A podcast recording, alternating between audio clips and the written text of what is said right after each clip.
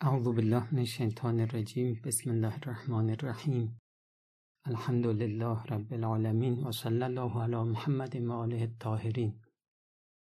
درباره تکبر بحث می کردیم. از بدترین بیماری های اخلاقی تکبره. وای به حال کسی که با تکبر از دنیا بره. کسی که با تکبر از دنیا بره قیافش قطعا انسانی نیست به صورت حیوان مشهور میشه. و چه بسا خدای نکرده در جهنم گرفتار خلود و جاودانگی بشه. قطعا اینطوریه که کسی که تکبر داره روز قیامت میگه ای کاش من اهل گناه کبیره بودم اهل تکبر نبودم. کسی که از چشم خدا افتاده از چشم امام زمان افتاده این شخص روز قیامت امید به شفاعت نباید داشته باشه. درباره اقسام تکبر بحث کردیم اقسامی رو گفتیم. یکی از اقسام تکبر تکبر به سبب نسب و حسبه طرف خودش هیچی بار نداره. باباش مثلا فلانیه. متخصص مثلا فلانه. رئیس فلانجاست. چون باباش فلانه میگه که چی؟ میگه پس منم آدم بالایی هستم و از دیگران برتر. آدمایی که تکبر دارن هم دارن دیگه. یه تکبر داریم تکبر به ریاست. طرف خودش رئیس یه جاست. دیگه خودشو گم کرده. دیگه حاضر نیست به زیر دستش سلام بده. یه تکبر داریم تکبر بر اولیاء خدا تکبر بر معصومین. و این بسیار بسیار زشته. امام رحمت الله علیه فرمودن اما کبر بر انبیا و اولیا در زمانشون بسیار اتفاق می افتاد خداوند خبر داده است از حال آنها. گفتن چی تو قرآن اومده؟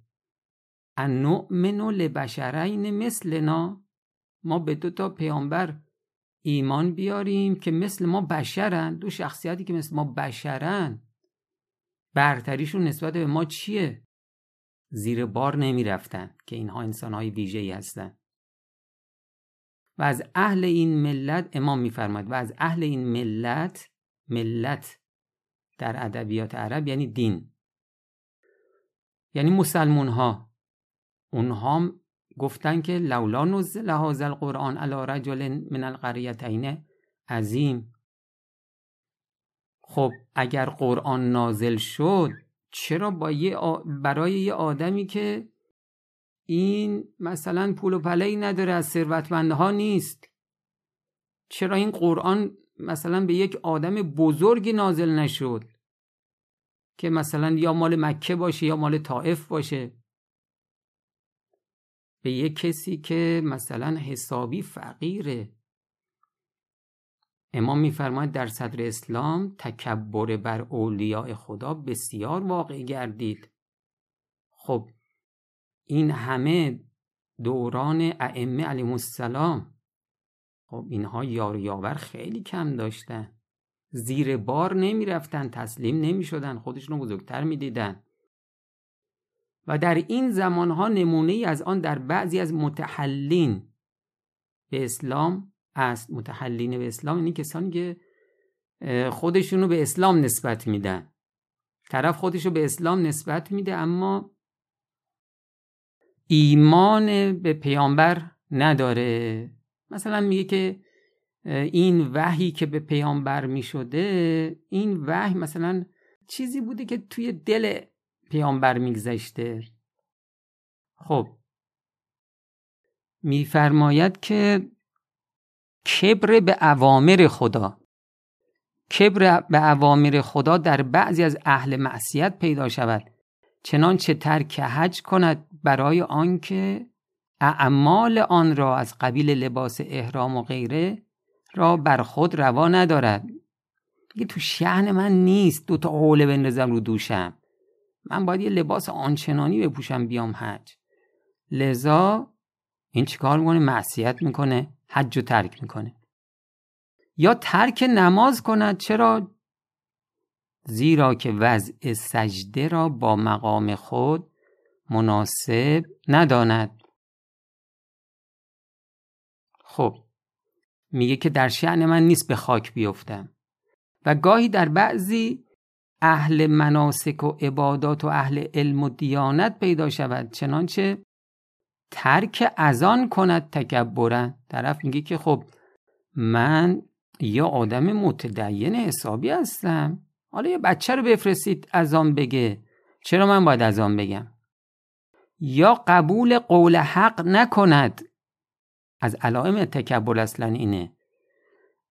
قبول قول حق نکند اگر از مثل خود یا پایینتر از خود شنید. زیر دستش بیاد بگه که آقا من نظرم اینه این به خاطر تکبرش قبول نمی‌کنه. یا یه نفری که همردیف خودشه رئیس اداره بغلیه قبول نمی‌کنه. گاهی اتفاق میافتد که انسان مطلبی را از رفیق یا هم قطارش میشنود و آن را با کمال شدت رد می کند و تعنه به قائلش می‌زند. ولی همان مطلب را از بزرگی در دین یا دنیا اگر شنید قبول می کند خب اونی که رد می‌کنه به خاطر تکبرشه اینو که تایید می‌کنه می‌بینه که نسبت به این نمی‌تونه اظهار کنه من بزرگترم چون اون دیگه خیلی بزرگه. حرف اینو میپذیره. حتی ممکن است در اول از روی جد رد کند. ببین تکبر گفتم که از علامات حماقت هم هست. اون زیر دستش اومده یه مطلبی رو گفته با جدیت رد می‌کنه. اما اینی که در نظرش بزرگه همون حرف میاد می‌زنه با جدیت تایید می‌کنه.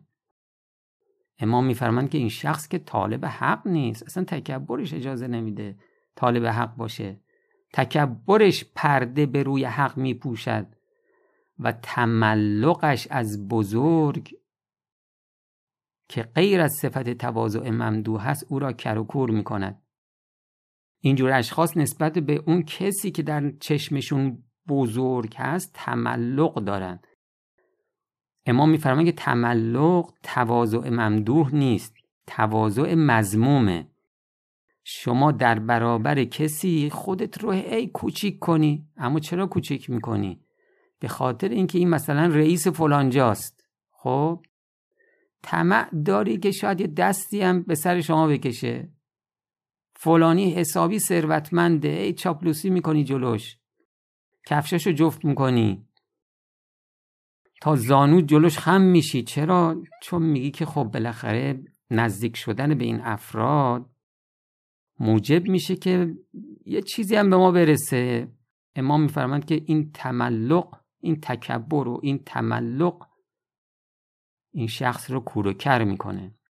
و از همین نوع تکبر است ترک تدریس علمی یا کتابی که با شعن خود مناسب نداند. میگه که آقا مثلا شما بیا دبیرستان درس بده. خب؟ طرف میگه آقا من دانشجوی سال فلانم بیام به بچه دبیرستانی ها درس بدم. من دکترا گرفتم بیام به بچه دبیرستانی درس بدم. حتی گاهی میشه که یه کسی که یه رتبه بالاتره خودش رو از اونی که یه رتبه پایین تره بالاتر می‌بینه. یا ترک تدریس برای اشخاص بی عنوان ظاهری. میگه مثلا اینجا چند تا طلبه هستن یا چند تا دانشجو هستن. خب اسم و رسمی هم ندارن. شما بیا به اینا درس بده. میگه نه بابا در شهن من نیست این.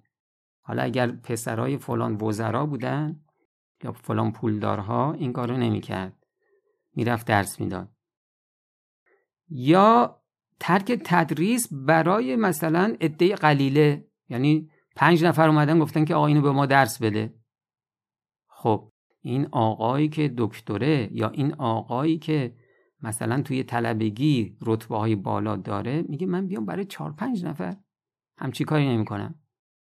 یا این آقای که توی حوزه ده سال 20 سال درس خونده. بهش میگن که خیلی خوب حالا بیا مردم به تو احتیاج دارن این مسجد هست گاهی هم براشون از دین صحبت کن. بعد نگاه می‌کنه می‌بینه مسجد چقدر کوچیکه.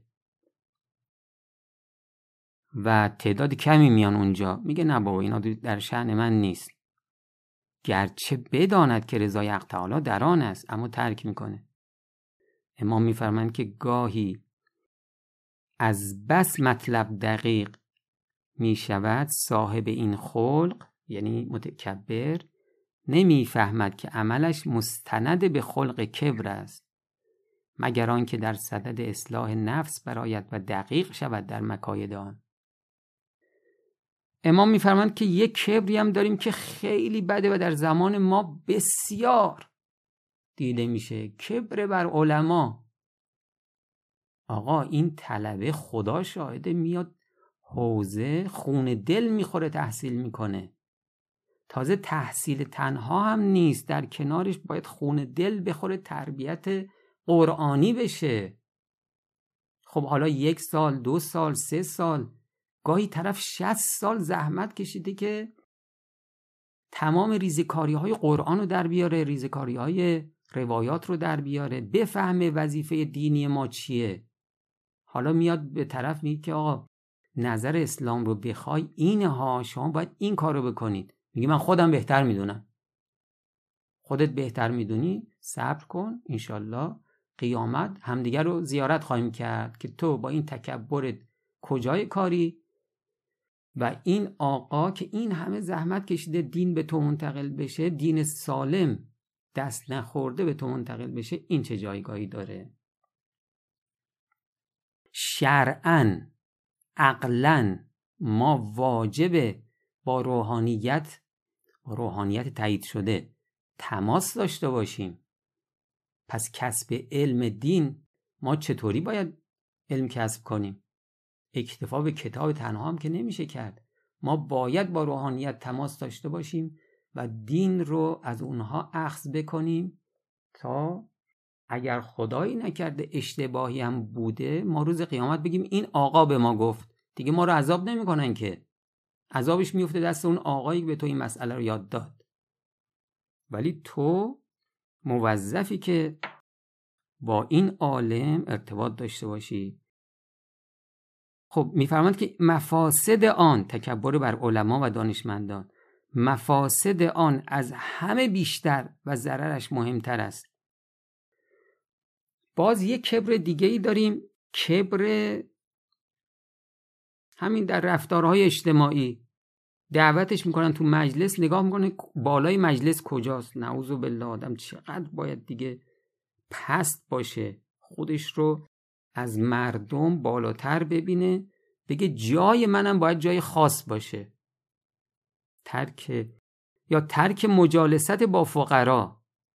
ها طرف حالا یه, یه خورده پول بهش رسیده. یه مقدار ریاست مثلا ریاست خاصی بهش رسیده.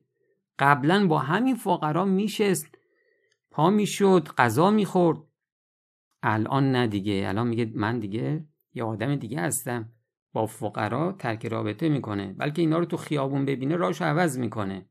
حالا خدا چنان بزنه تو سر همچین آدمی که تا لحظه مرگ نتونه از جاش پاشه. چون خدمتتون عرض کردم که تکبر رو خدا تحمل نمی‌کنه. زیر پای طرف رو خالی می‌کنه. خب تکبر در راه رو هم گفتیم تکبر در رفتار حالا یه توضیحاتی دادیم. و امام میفرمند که این نوع تکبرها در جمیع طبقات هست. از اشراف و اعیان گرفته تا علما بله متاسفانه گاهی میشه که یه شخصیت حوزوی فقط یاد گرفته درس بخونه. تربیت قرآنی نشده کلاس اخلاق نرفته. خدمتون ارز کردم روحانی تایید شده. هر روحانی تایید شده نیست. روحانی که همگام با کسب علم جدیت در تهذیب نفس داشته. تهذیب نفس نکنین عالم هم منحرف میشه. میفرماید که و این در جمیع طبقات از اشراف و اعیان گرفته تا علما و محدثین و از اغنیا گرفته تا فقرا. مگر کسی را که خدای تعالی حفظ فرماید رایج و شایع است. نعوذ بالله پناه می‌بریم به خدا. و پناه می‌بریم به خدا و پناه می‌بریم به خدا که خدا اگر نعمت بزرگی به ما داد ما رفتارهامون عوض بشه ظرفیت نداشته باشیم تکبر پیدا بکنیم. دنیامون رو سیاه بکنیم آخرتمون رو سیاه تر السلام علیکم و رحمت الله و برکاته.